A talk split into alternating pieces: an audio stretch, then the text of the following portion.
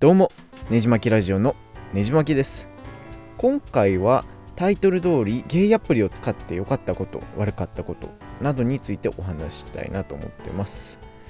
まずですね、えー、ポッドキャスト聞いていただいている方にとっては、えー、ゲイアプリって何っていう方も多いと思いますので、えー、乱暴にですね、一言でひっくるめると、ゲーム系の出会い系アプリとかですね、マッチングアプリのことですね。で、えー、ゲイの方があ、まあ、僕も含めてなんですけども、まあ、友達探しとか恋人探し、まあ、他にも体目的で出会う人も多いみたいで、えー、まあ、僕個人もですねゲイということで実際に使ってみたあ今までのですね体験談とかを割と赤裸々にちょっと語りたいかなと思います。でですね、自分があ昔ちょっと喋ったことあるかなと思うんですけれども、えー、僕がゲイとしての活動とか動きを始めたのは、え、大学2回生か3回生の頃ぐらいですね。で気づくのもほんまに遅かったのでとりあえずあの同じ境遇のゲイの方に会ってみたいって思ったんですよ。なので、えー、まあ、ちょっとネットとかで調べて見つけたあの大阪のゲイバーとかも考えたんですけれどもちょっと1人で行くにはレベルが高すぎて、えー、お酒もそんな飲む方じゃないので、えー、それは諦めてですね、えネットで調べて見つけたゲイアプリというものをインストールしてみました。で多分ですねストレートの方には想像つかない話だと思うんですけれどもアプリをスマホにダウンロードしてプロフィールとかと設定して、えー、GPS をオンにすると、えー、周辺にどんなゲイ男子がいるかザーッとこう画面に出てくるんですね、えー、これはほんまに当時びっくりしました。でプロフィールとかを見るとほんまに幼そうな高校生みたいな人から、え、裸を晒した画像とかまでですねこんなにゲイっているんやってビビってそのままそっとじしてですね、えー、1週間ぐらいはアプリ開かなかったですね。であのまあ1週間もするとちょっと再び興味が湧いてきて、えー、一人でちょっと食べてみたいなっていう思う人に、えー、メッセージというかを送ってみたりしました。で、えー、結局ですね、なんかあの、ちょっと趣味とかも若干合う感じだったので、20歳ぐらい上の方だったんですけれども、おなんかいろんな見識を持ってそうな、だなと思ってお会いしました。で、ちょっとドキドキしながら実際やってみると、まさかのまさかですね、なんと同じ大学の非常勤講師の先生っていうね、えー、ことだったんですけども、おまあ、もちろんあの授業を受けてた先生とかそういうわけじゃないんですけれども、まあ、同じキャンパスで教えてる先生とのことでした。で、ほんまに嘘みたいなんですけど、マジな話で、えー、いきなりドラマみたいな展開でですね、あのほんまにゲイの世界ってすごいなって、マジで衝撃受けましたね。で、ここはいろいろあって、あえて詳しく触れずにですね、割愛するんですけども、で、他にですね、印象に残ったのは、え、スペイン人の留学生のホセ君ですね。で昔からあポッドキャスト、ねじまきラジオを聞いていただいている方は、ちょっとピンときたかもしれませんけれども、あの、インタビュー会のホセ君です。で、当時はですね、えー、確か、えーまあ、チャットで喋って、ちょっとご飯行こうかってことになって、大戸屋かどっか、カゴの屋かちょっと忘れましたけども、夜ご飯食べて、えー、割とですね、趣味とかもあったので、えー、話題も盛り上がったと思うんですけども、おまあ、バイバイしてから、それっきり連絡取らずにですね、終わったかなという感じでした。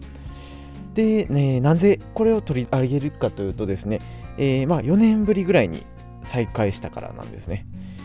で、関西であった LGBT 関連のイベントで、えー、まさかの久しぶりの再会でですね、一緒にポッドキャスト収録することになるとは、ほんまに夢にも思いませんでした。で、ほんまに、あの、ゲイの世界って良くも悪くも狭くて深いんですよ。で、えー、まあ、そうした当時のですね、えー、一度ご飯行ったっていうつながりが、あポッドキャストにもつながったとなると、まあ、あの時喋っといてよかったなと今更ながら思います。で、えー、インタビューにですね、興味のある方は、ぜひ、ホセ君会の収録したエピソードも聞いていただければなと思います。えー、結構ですね、浮世絵とか、あのー、日本の文化にも詳しい方で、えー、他にもスペインの観光とか政治の話もしてたりもします。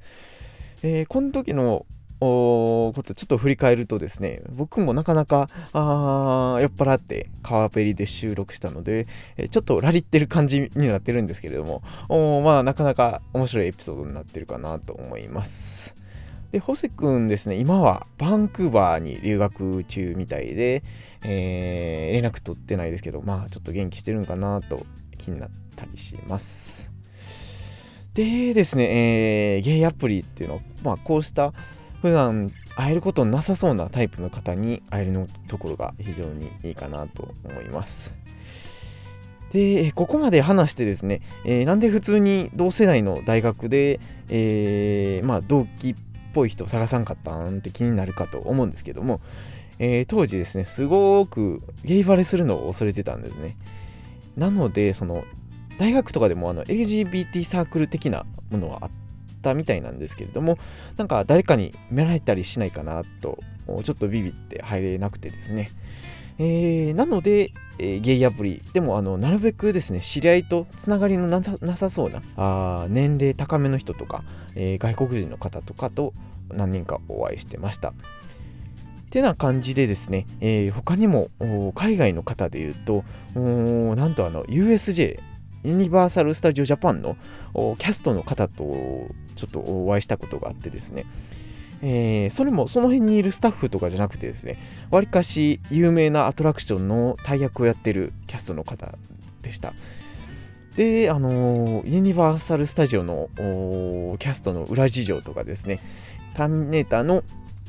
アトラクションのジョン・コナー役の人が、ああ、ゲイやで、みたいな、あ裏話を聞いたりしてですね、えー、まあ、それも非常に深い思い出、経験になってます。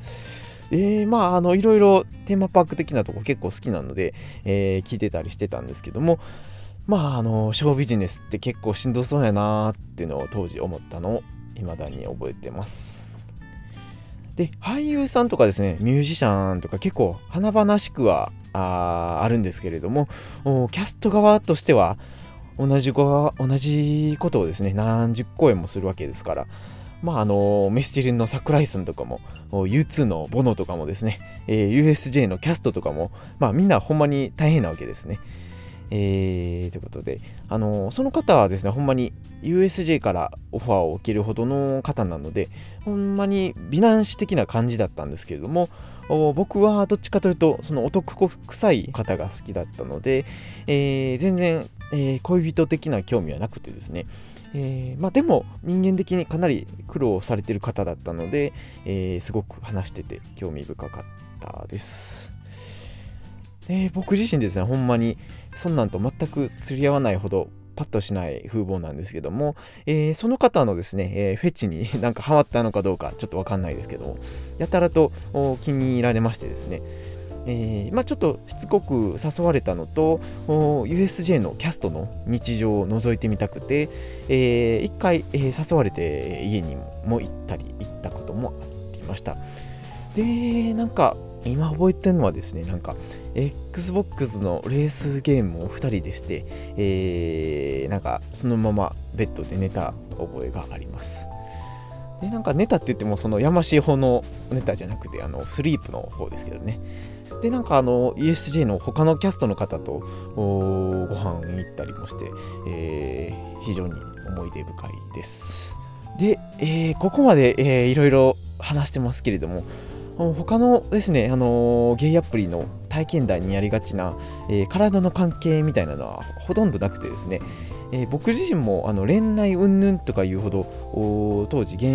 イ文化に馴染めてなかったので、あの会うのも大抵1回2回、え夜ご飯を食べて終わりっていう感じが多かったかなと思います。で、なんかしっかりしたあ恋人を作るのにはしばらく時間がかかってですね、えー、まあそんな感じでした。でまあ人見知りなせいもあるかと思うんですけれども、まあ、気心を知れた人とじゃないと体の関係みたいなのはできなくてですねまあ結構まあ気が早い方が多いゲイ界隈ではちょっと変わってるかもしれないですけどもそんな感じでやってました。まあ、結構他のゲイポッドキャスターの方の話を聞いてると、わりかし活発な方が多くてですね、えー、僕もそんぐらいざっくり心を開けたらなと思ったりしますけれども。まあそんな感じでやってたりしますまあ、社会人になってからはですね忙しくて、えー、なかなかゲイアプリできてなくてですね。まあそれでも最近はゲイポッドキャスターの方の知り合いができたり、えー、わざわざゲイ友達探しをしなくてもありがたいことに済むようになってきたのでまあこれはこれでいい兆候かなと思ってます。ああでもあのー、最近ですね、えー、他にも話すとこの間あ昔ちょっとゲイアプリで一度だけご飯行ったことがある方にですね、えー、急に連絡が来て、その方、結構スピッツファンの方で、まあ、前回ですね、僕もスピッツについて、えー、名曲紹介をしたかなと思うんですけれども、話が結構あったので、えー、その方、まあ、人間的にも非常に好感が持てる方で、えー、未だに仲良くしてもらってて、まあ、その方からですね、先週急に余ったチケットあるから倉木舞のライブ行かへんって言われて、えー、急遽倉木舞のライブに参戦してきました。まあ、話ちょっと脱線しますけれども、20周年アニバーサリーということで、えー、まあ、ファーストアルバムのデリシャスウェイ、名盤のアルバムとかからですね、えー、初期の名曲もやってくれたり、えー、めちゃめちゃ良かったですね。でまあ、こういうこともあるので、えー、ゲイアプリって侮れないなと思いますね。で、まあ、あのー、ここまでいいことばかり話してきたので、まあ、ちょっとだけ、うーんって思うことも話してみたいかなと思います。で、ゲイアプリだけじゃなくてですね、あの、ストレート向けのマッチングアプリでも同じかとは思うんですけれども、メッセージですね、普通に失礼な人が多いかなと。